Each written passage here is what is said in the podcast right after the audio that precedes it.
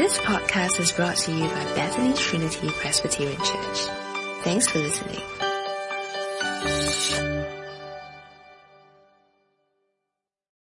Good morning, everyone. It's really good that you could join us again this Sunday. Uh, let's begin with a word of prayer before we actually look at God's word.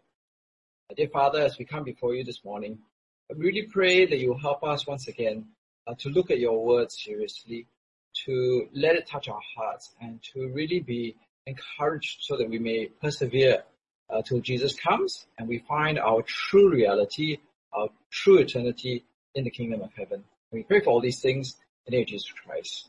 Amen. Now, as uh, every week I tell you, we need to begin by having your Bible in front of you. So you need your Bible, and it'll be good also if you have a notebook in front of you together with a pen, uh, so that you can continue to follow what I'm saying. So what you should have in front of you right now is what I say every week. You should have something that looks like this. Okay, you should look, look it should look like having your Bible in front of you as well as your pen and your notes. Now, uh, I want to do a little poll right now.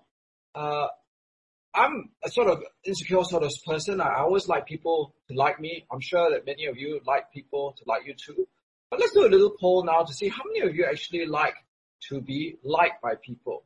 Okay, so do you want to be liked very badly? I really, really want people to like me or somewhat, you know, I, I'm okay. I want people to like me. I'm neutral. I'm okay with people liking me or not liking me. I'm indifferent. I don't really worry about what other people think about me. Now, uh, if you are like me, uh, I, I, want people to like me. And that's why, in a way, I really thank God that we have this thing called uh, expository preaching. Now, that's what we do here at BTPC. Uh, we go through the Bible chapter by chapter, section by section, deliberately and slowly. And what this means is that we look at all the parts of the Bible, some of which are interesting and some of which are popular, and some of which are actually very confrontational, and some of which which actually would make us very unpopular in the world based on what it actually says. So it's very interesting. When I actually prepared this sermon in the past, I actually listened to a few sermons and I realized that actually there are very few uh, people who preach on Mark chapter 10 because it is an unpopular passage. I think part of what makes it unpopular are the four points uh, which which I will bring out to you as we go through the sermon. And every one of these four points are really quite unpopular in the world. Now I want to show you something really interesting. Uh, last week when we preached through Zoom, uh, it was really fantastic. I, I, saw many, many families together. Many people were coming together, sitting together, families. I could see all the kids. And believe it or not, uh, actually it was really, really encouraging to me because one of our kids, uh, Matthew, who's I think is only seven, came up with his three points that he got from the sermon. As you can see, it's really marvelous because actually he got all three of the main points that I preached on last week. In the sense where Jesus says, if you want to be the first, you have to be the very last. And you must be willing to serve all others. And it is better to lose parts of your body than to go to hell. So I hope that by the end of today's sermon, you'll be able to get those four points, uh, just like Matthew was able to get those four points as well. So let's begin by looking at the passage. So if you look at Mark chapter 10 here in front of me, in verse 1 to 2, Jesus then left that place and went into the region of Judea and across the Jordan. Again, crowds of people came to him. As was his custom, he taught them. Some Pharisees came and tested him by asking, is it lawful for a man to divorce his wife? Now, the first thing we really want to note here in this passage is that what was Jesus doing? He was teaching uh, the people. Okay, he was teaching the people, and I think that that was really important uh, because as we look at this passage here, uh, we see that really uh, that was the focus of Jesus. And as we've been going through the studies, as we've been going through Mark so far, we saw that he's been doing really two things. He was teaching them two things. He was teaching them about salvation, how to enter into God's kingdom, to stay within God's kingdom, how to be sanctified. So there's salvation and there is sanctification. So how to enter into the kingdom of God how to be a disciple of Jesus, how to follow Jesus. Now, as he's teaching, which is very, very important, a group of people came to him and asked him this question, is it lawful for a man to divorce his wife? Is it lawful for a man to divorce his wife? Now this is a very interesting question because in a way it's a strange question. Jesus is going around teaching about salvation, how to enter the kingdom of heaven, and sanctification, how to be a disciple. But here are these people and they're asking him a question which is not really part of his purview, right? It's, it's kind of outside of what he's doing right now. But the reason why they're doing it is because it says there in verse 2, they were coming to test him, right? They were coming to test him. Now, if you look at this passage, uh, you can see that they were not sincere coming to Jesus. They were not serious coming to Jesus. As we already seen in Mark chapter 1 to 9, uh, these people had come in order to trap Jesus. And as we've seen, that's what uh, has been happening and has been increasing, right? Increasing is a bit like a coronavirus curve, right? It's been increasing this intensity of conflict between the Pharisees and Jesus. Because the reality is, for Jewish society at the time, for the Pharisees at the time, they had already decided on the answer to this question, is it lawful for a man to divorce his wife? Right? Is it lawful for a man to divorce his wife? They had already worked out the answer to this question. Now, in Jewish society, in Jewish popular thinking, they turn to Deuteronomy chapter 24. In Deuteronomy 20, chapter 24 verse 1 had said, if a man marries a woman who becomes displeasing to him because he finds something indecent about her, and he writes her a certificate of divorce and gives it to her and sends her from his house. And if after she leaves the house, she becomes the wife of another man, and her second husband dislikes her and writes her a certificate of divorce and gives it to her and sends her from his house, or if he dies, then her first husband who divorced her is not allowed to marry her again after she has been defiled. So for Jewish popular thinking, together with the Pharisees, they had already made up in their mind that actually it is lawful for a man to divorce his wife. Now, it was so much so that the horse had already long bolted the cart, the ship had already sailed from the shore. This was no longer a point of contention, right? This question that they're asking Jesus is no longer a relevant question for the Pharisees and for the Jewish society. Because at that time, even their own king, King Herod, uh, was married to a divorced woman. Uh, even within wider Jewish society, people were getting divorced and marrying. Now, in those days, things were so bad uh, that the question wasn't so much about whether someone could get divorced or not. It was more a matter of on what grounds would it be possible for someone to divorce their wife? Like how serious uh, would the offense be uh, to to get someone to allow someone to be set free in a sense from their marriage. So if you look at this passage, it says, if he finds something indecent about her, right? So the question here is, what is this something indecent? And the popular opinion of the time was that something indecent uh, could range all the way from um, all the way from oh, hold on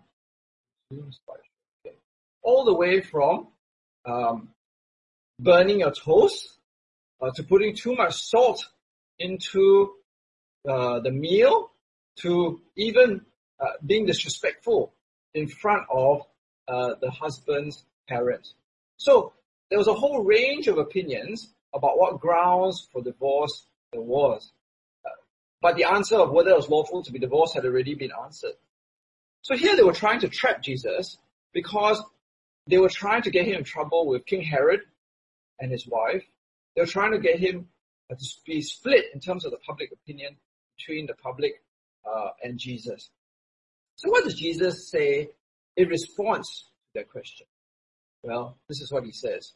Okay, he says in verse Deuteronomy. Okay, he says, Mark chapter 10, what did Moses command you? They said Moses permitted a man to write a certificate of divorce and send her away. It was because your hearts are hard that Moses wrote you this law Jesus wrote.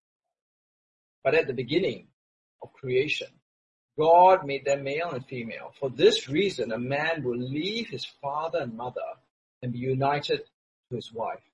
And the two will become one flesh. So they are no longer two, but one flesh.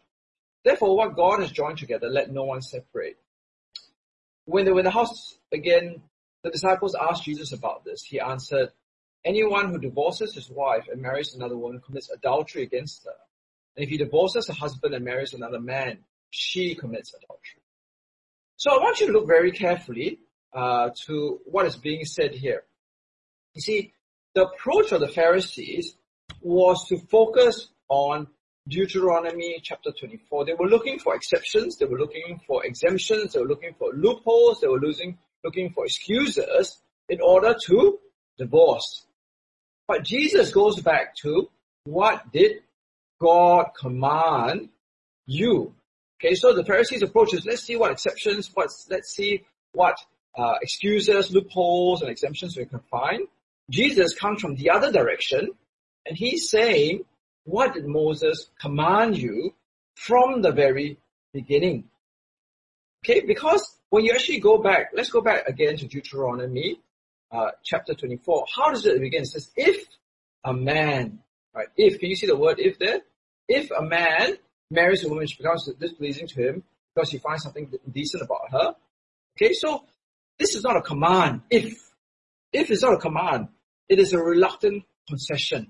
It is a unique allowance. It is a special consideration because of the sin, the widespread uh, practice of divorce that is already within uh, Jewish society. So what God is trying to do in Deuteronomy chapter 4 is reduce the impact of the sin on society, on the woman.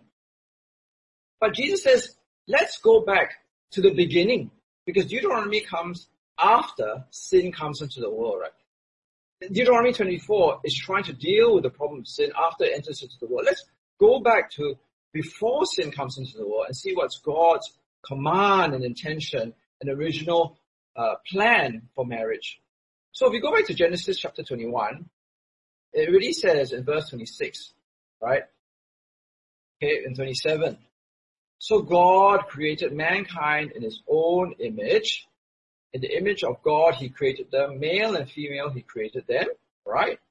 Okay, let's go down to the next passage. Genesis 2. Okay.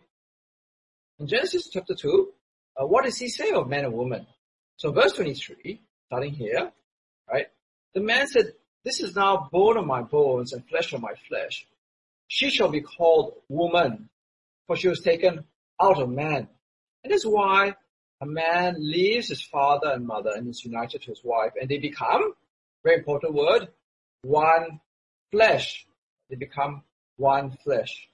So what we see here is that within God's original command before the fall, before the coming of sin, uh, we see that there is uh, this plan of God that there should be a focus on two things.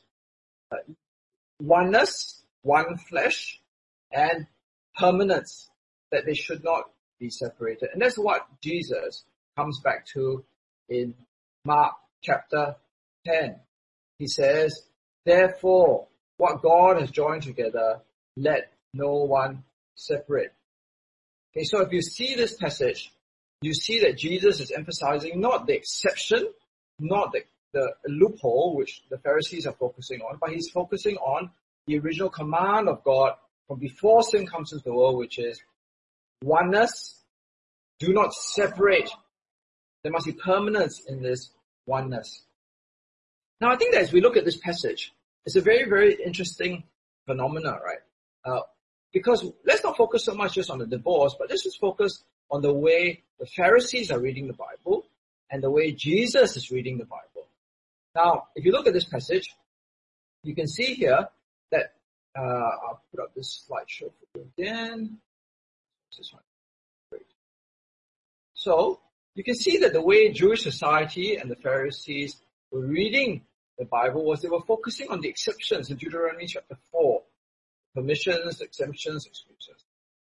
But the way that Jesus focuses on reading the Bible is on focusing on the command, the will of God, the plan of God. And today, so today, that's the first point that I think we want to note. The first unpopular point within the society that we live in. And what is the unpopular point? The unpopular point is that generally in human thinking, the human tendency is we try to think of how far we can go. Right? We, we think of like, you know, what can I do before I break the law? Like if the speed limit is 70 kilometers per hour, can I go 80 and not still be caught? Uh, you know, social physical distancing says one meter, I gotta sit one meter away from other people. How close is too close? How far is too far? Right? And so when you think about it, the law, right, in terms of human thinking, is what I can get away with and stay out of jail. And so people come to me and we think, you know, how much can I get away with and still go to heaven? Or we often ask, uh, what can I get away with and still not sin? And so people come and ask me, you know, is it lust if I watch this R21 movie? Uh, is it still greed if I choose to buy uh, all these things? Or can I still be faithful to my wife if I'm still communicating to someone uh, on WhatsApp or, some, or something? But you notice where the direction is coming from. They're coming from the Pharisees' direction. It's all about focusing on the loopholes, all about focusing on the exemptions, all about focusing on excuses. But Jesus says that as Christians, what do we have to do? We focus on the commands of God, on the will of God. What is the original intention of God? So I'm going to do a poll of you now. Okay, I want to ask you, right? Uh, second poll, what do you focus on? Uh, do you try to find exemptions, excuses to rationalize your, your sin? Is that the direction that you're always finding yourself focusing on? Or do you tend to focus on thinking yourself, does God command and what is God's will and how can I do my best uh, to obey it? Because fundamentally, uh, that is the approach that Jesus wants us to take. Not to look at excuses or exemptions or rationalization, but what is God's will and command. So now let's look once again at what the Bible has to say. And the Bible, within this context, uh, speaks very clearly on this issue of divorce and remarriage. Now, I know that uh, for those of us in difficult marriages, this is a very difficult thing to listen to. Marriage is about faithfulness. Marriage is about fidelity. Marriage is about loyalty. But unfortunately, it's very hard. Uh, faithfulness, fidelity, loyalty in bad marriages. Uh, I was reading some statistics recently. I was shocked that the last 10 years, the divorce rate in Singapore has almost doubled. And uh, apparently, since 2003, for every 10 marriages in Singapore, three will end up in divorce. But divorce is not God's intention. Divorce is not God's plan. So recently, I was trying to figure out why is it, uh, I've been reading quite a few books, uh, so many uh, couples end up divorcing. Because, you know, the, the Bible's concept is what? Of oneness, oneness, and permanence, right? Let not be separated. So why is it so many couples uh, divorce? So I came across this very, very interesting book, which I'd like to recommend to you if you ever have the time to see it.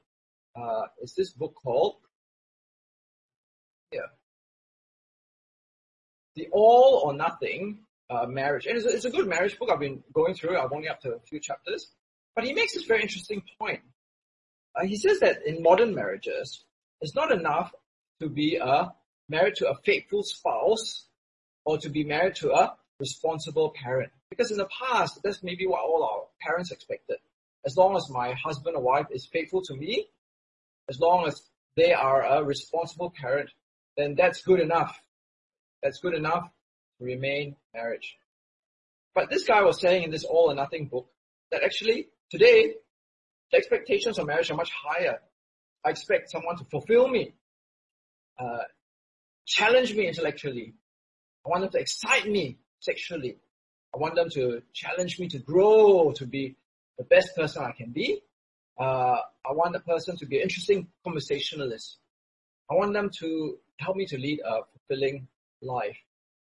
And he says that this is actually a very modern concept, uh, which is actually reflected in popular culture. And so he quotes these uh, some very popular books which have just come out, like Eat, Pray, Love you see down below, says that one woman's search for everything, right? So this woman is not happy with their marriage. They want everything. And there's another book that he quotes called Wild, where you, you're trying to find yourself, uh, but outside of marriage. Now, therefore, because we live in this popular culture, because we live in uh, this all or nothing marriage culture, uh, culture, it can be very easy for us to feel dissatisfied from marriage because we want all or nothing. And this is the expectation of society, this expectation of our culture. But the Bible tells us that regardless of how happy in a sense we are in our marriages, God doesn't want us to separate. He wants us to be one, permanent. And that's why when we make our marriage vows, uh, what do we end up saying uh, in our marriage vows? Uh, we say, for better, for worse, for richer, for poorer, sickness and health, till death uh, do us part. Right, till death do us part. And I think that's very important because this idea of permanence and oneness is emphasized in our Christian vows of marriage. And like what the Bible tells us, focusing on God's words, obedience to God's word must take precedence over our influence by popular culture and popular thinking.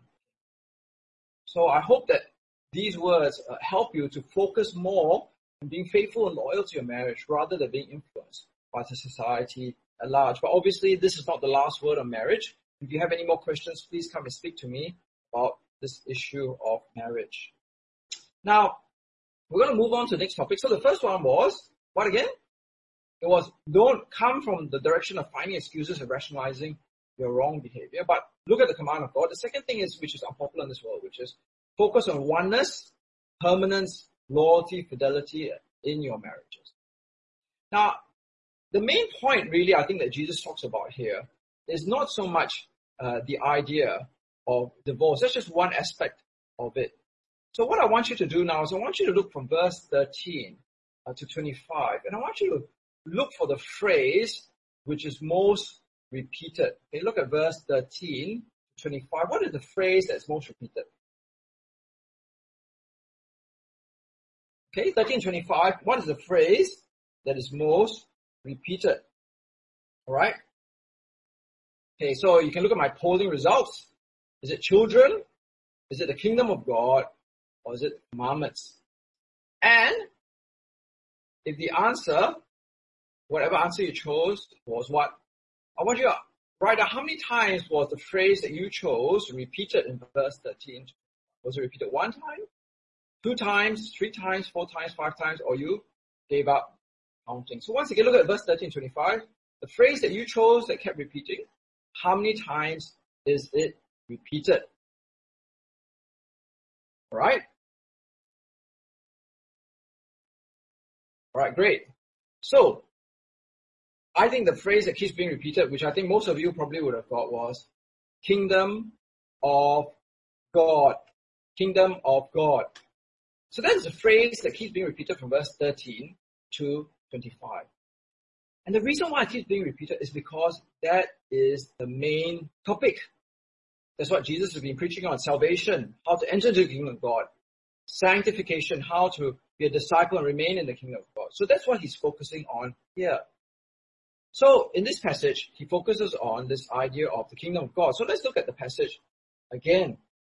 Okay, so let's look at verse 13. So the children, people will bring little children to Jesus for him to place their hands on. But the disciples rebuked them. When Jesus saw this, he was indignant. And he said to them, let the little children come to me and do not hinder them for the kingdom of God belongs to such as these.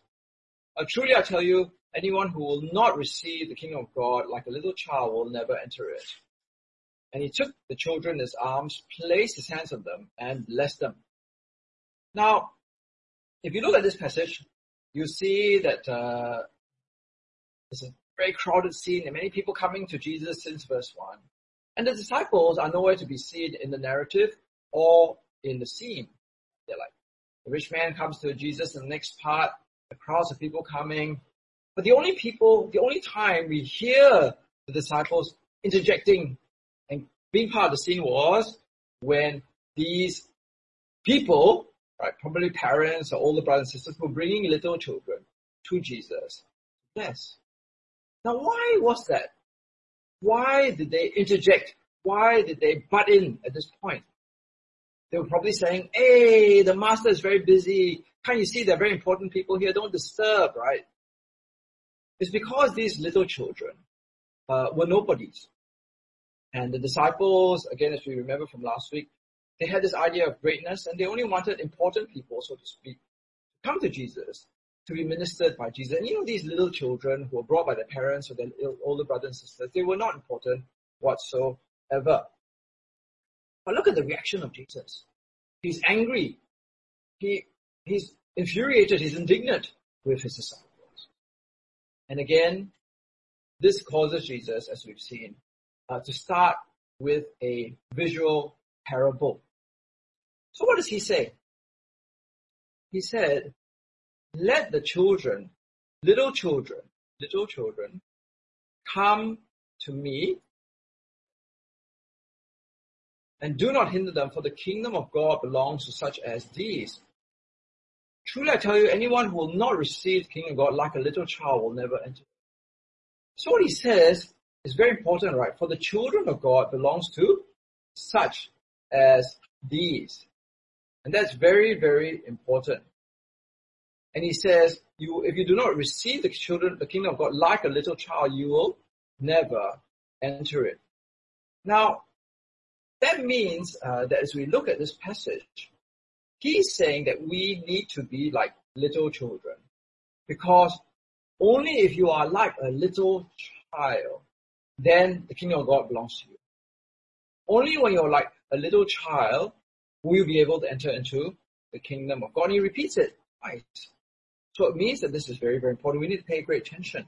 So what does it mean, uh, this image of little children? Well, I think we've given a few hints here. Uh, first of all, the little children must be pretty little, right? Because it says there that he took the children in his arms. Okay? And what that means here is that he uh, is actually holding the little child. So it can't be like a big, big kid, right? It must be a little child. So uh, once again, uh, what is that an image of? Well, if we look at the, the, the, the visual images of what these little children bring to mind, it's almost like they are little babies. Right? So there's a little baby there uh, being held in the hands of a parent, little child being held in the hands of the parent again. And little children need to be fed, right? That's, that's like little children that need to be fed and they need to be changed. So when you, when you put all these pictures together, Jesus, in relation to the little child, what does a child represent? It represents someone who has to be trusting the parent.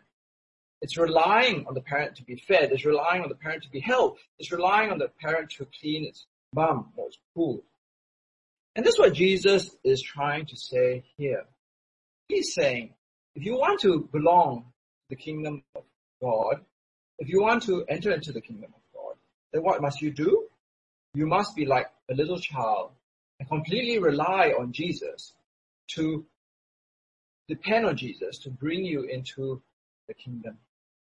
And what makes this passage very interesting is that it is not just a passage with one visual image. Right? It's not just one visual metaphor, but there are two. The second one comes with the young man who comes straight after this account of the little children. So let's look at the, the account of this young man.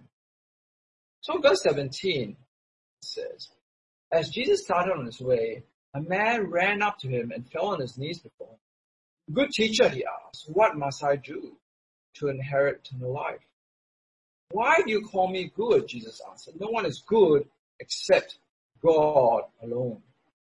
You know the commandments. You shall not murder. You shall not commit adultery. You shall not steal. You shall not give false testimony. You shall not fraud, defraud. Honor your father uh, and mother. Teacher, he declared, all these I've kept since I was a boy. Jesus looked at him and loved him. One thing you lack, he said, go and sell everything you have and give to the poor and you will have treasure in heaven. Then come, follow me. At this, the man's face fell. He went away sad because he had great.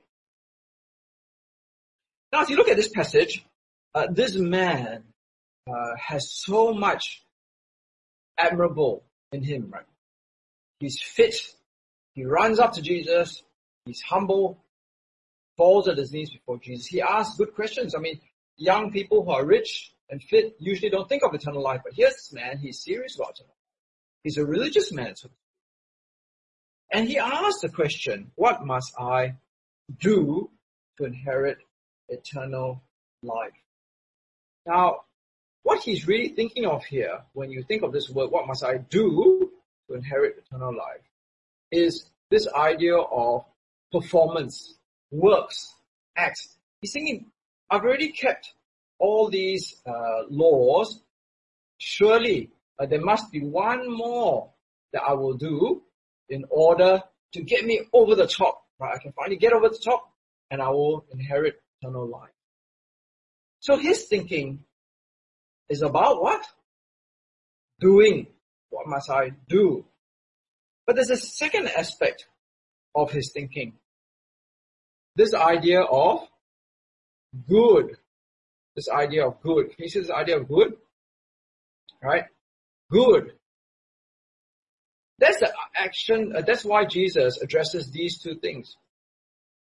Goodness and doing, right? That's what fills this man's understanding of how to achieve eternal life. So Jesus says, why do you call me good? No one is good except God alone. Now, if you think of the logic, that, that means that if only God is good, that means humans like myself, like this young man, we cannot be good. That is the pure logic of it. It's only God is good, then every other being outside of God cannot be good. And that blows up this whole man's conception of how to gain eternal life because the young man is, is thinking about eternal life in terms of what? Doing and being good. And we think the same way, isn't it? Uh, so I'm not sure whether you can see, but in my house I have this uh, little poster up there. Can you see? It says, "You're a good man, Charlie Brown." Okay, and and I like that poster. I think it's uh, I, I look at it quite often. I like Charlie Brown, but it it shares a common understanding of uh, the way the world thinks of goodness, because we think that Charlie Brown is a good man. Why is Charlie Brown a good man? Charlie Brown is a good man because he does good things for Snoopy. He brings food for Snoopy, my picture up there, he's holding the umbrella. Snoopy, so we think, do good, you are good. But Jesus says, no, that's not, that's not true at all. Right? Because if you look at the passage, then actually there's only one good person. That is God himself. In fact, if we put ourselves before the goodness of God, we see just how pathetic and wretched sinners we really are. It's like, you know, if you have a dirty shirt, well, you know, I have a lot of dirty shirts, but when you put it in the laundry, next to all the other clothes in the laundry, it actually looks pretty okay. And that's, that's our conception of good. You know, when we compare our, our goodness to the other people around the world, we think we're pretty okay. But if you compare your dirty shirt compared to a bright white brand new shirt, then it looks fairly dirty. Well, when we compare our goodness to the goodness of God, then we are truly lacking. We are we are so far be- below that it's completely black. And that's why Jesus draws his attention to the fact that only God is good. And we already got a hint of this because in the previous passage, remember the Pharisees, they're talking about divorce. And what was the problem with divorce? Why did God allow divorce? Because, remember, go up here again, says, because your hearts were hard. Because your hearts were hard. Now what that means is that even with following the law, even with the law keeping, even with the Pharisees, they could not solve the problem of their hardness of heart. And therefore, even the Pharisees were not good, and the Pharisees are not good. The rich man is not good. There is no one good in this world because our hearts. So, I want to ask you uh, this question. Let's do another poll. Okay, and this poll basically asks the question, how good do I need to be to gain eternal life? Do I have to be better than average? Do I have to be better than other people? Do I have to be pretty good? Or I cannot be good enough? Or do I have to be perfectly good like God? Okay, so you can do the poll yourself. But actually the correct answer is a trick question, right? Because I cannot be good enough. But if I could be good enough, then I'd have to be perfectly good like God. That's the only way to get life. And we cannot do that because we cannot be good enough. We cannot be like God. We are not God. Now, Jesus then goes on to say, Jesus looked at him and loved him. One thing you lack, he said. Go sell everything you have and give to the poor, then you will have treasure in heaven. Then come and follow me. At this, the man's face fell. He went away sad because he had great wealth. Now, when you read this, the mistake we can make is think, well, giving everything he had, selling everything he had, he had and giving to the poor, that was the thing he had to do, right? That was the good work that he had to do. That would make him good. But actually that would be the wrong way of understanding it based on the flow of the passage, right? Because we already know he cannot be good. So then what is the point of selling everything you have and giving it to the poor? I think that what that made the rich man was that it would take away his self-confidence. It would take away his ability to do, to become good. In fact, what is a rich man without his riches? Okay, think for that, for that moment, right? What is a rich man without his riches? He becomes like a little child. He becomes like the little child of the previous section. He is helpless. He is dependent. He is reliant. He has to only trust in Jesus. And that's what Jesus is trying to do with this man. He is making the rich man become like a little child. And that's the third lesson of today, right? The third point of today. Entry into the kingdom of heaven is not based on doing or good. It's based on reliance and trust in Jesus. Okay, so if you look at this uh, diagram that I've made for you, okay, you can see that the problem is uh, that the rich man wanted to do things to be good, but only God is good, so we cannot do things to be good. So this is not the right way to enter to the heaven, kingdom of God. Rather, the right way is to rely and trust on the hands of Jesus. And so actually what Jesus is trying to do in stripping away the man's wealth or so that the rich man will become like the little child and trust and rely upon him and follow him. Now, that's the third lesson. Jesus then goes on to expand on what he's already been saying. So he goes on. He said, Jesus, in verse 23, looked around and said to his disciples, how hard it is for the rich to enter the kingdom of God.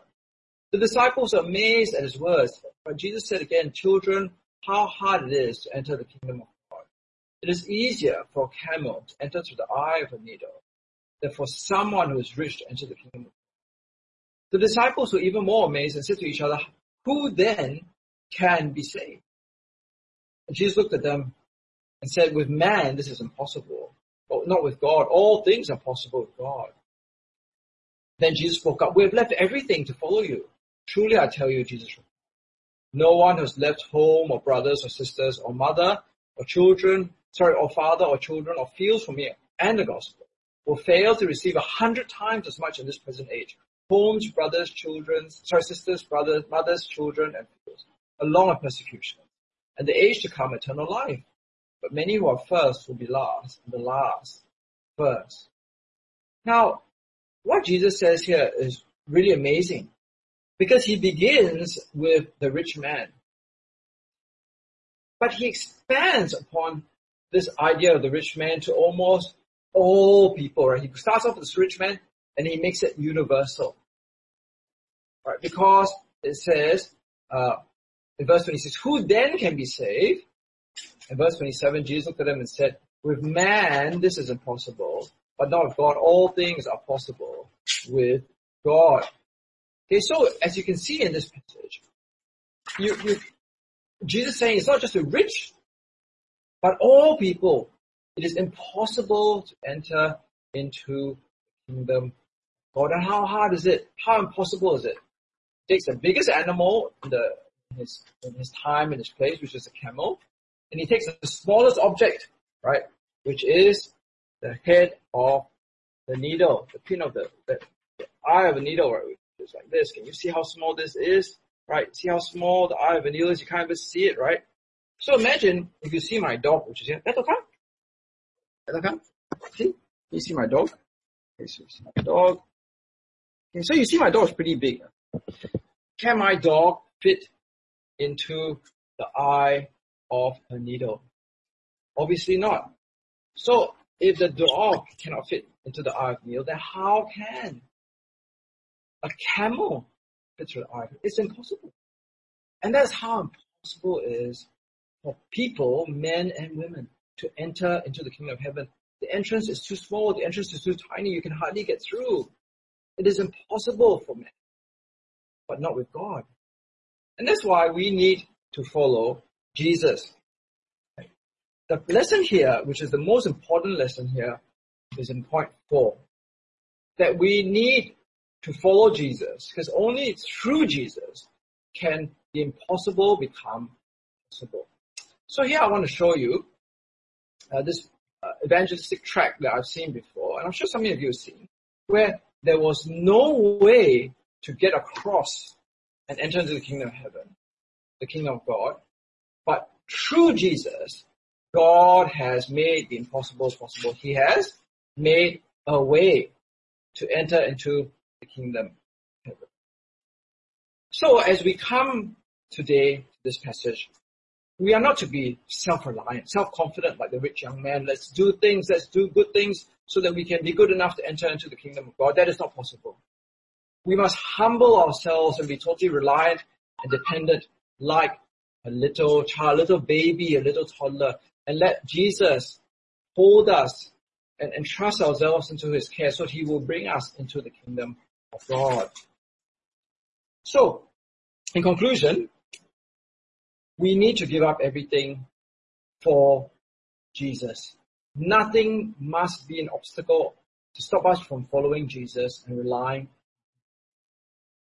But like this rich young man, there may be many things in our lives which stop us from trusting and relying on Jesus.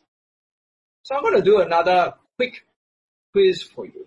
This is a picture which I bought from London and it's hanging in my dining room wall. Let's look at this picture. Give yourself a moment. What do you see in this picture? Soak in all the details, okay? I'm going to do a poll now. You've seen the picture? Got it? Okay, look at all the details in this picture. Okay, I'm going to do another poll. And the poll is, what is in the picture? Do you see two men? Uh, do you see a globe of the world? Do you see scientific instruments? Do you see academic books? Do you see wealthy clothes and status symbols? Do you see a, a skull? Expensive oriental carpet, sundial, musical instruments.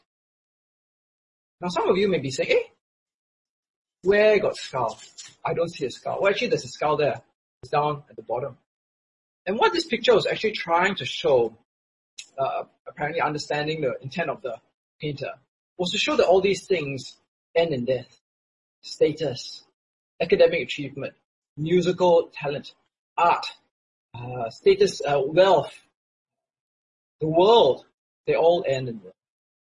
And indeed that was true, and that's why the rich man went away very sad. He was unwilling to give away the things of this world in order to gain eternal life. He was unwilling to give away the things of the world in order to follow Jesus. But Jesus says, you can give all these things away and you can get a hundred times more all these things through the fellowship of believers in this world. Also with persecution, but at the very end, you will inherit the kingdom of God and that will make it all worth it. So for you, as we come to the very end, what treasure keeps you from following Jesus? Uh, because as we've seen, you cannot do anything to enter the kingdom of heaven. You cannot be good enough to enter the kingdom. You have to become like a little child so that you belong to the kingdom and that you are able to enter. So what stops you from following Jesus? I'd like to end there. I'd like you to think about it. And in our discussion groups later on, uh, you can discuss how do you struggle with receiving Jesus like a little child? How do you struggle giving out everything to follow Jesus? I'll close in prayer now. Our dear Father, as we come before you, we really want to thank you for your word which speaks so powerfully to us. Teach us not to be like the world and seek to find excuses or to rationalize and make loopholes for our sin, but to do your will. Help us to be faithful to the oneness and the permanence of marriage. We pray that uh, we will realize that we cannot be good, we cannot do things to gain the kingdom of heaven, but rather we need to entrust ourselves like little children to the care of Jesus so that we may be brought into the kingdom of God through him on the cross. And we pray for all these things in Jesus Christ. Amen. Thanks for listening to this podcast brought to you by Bethany Trinity Presbyterian Church. For more information, visit us online at busypc.sg.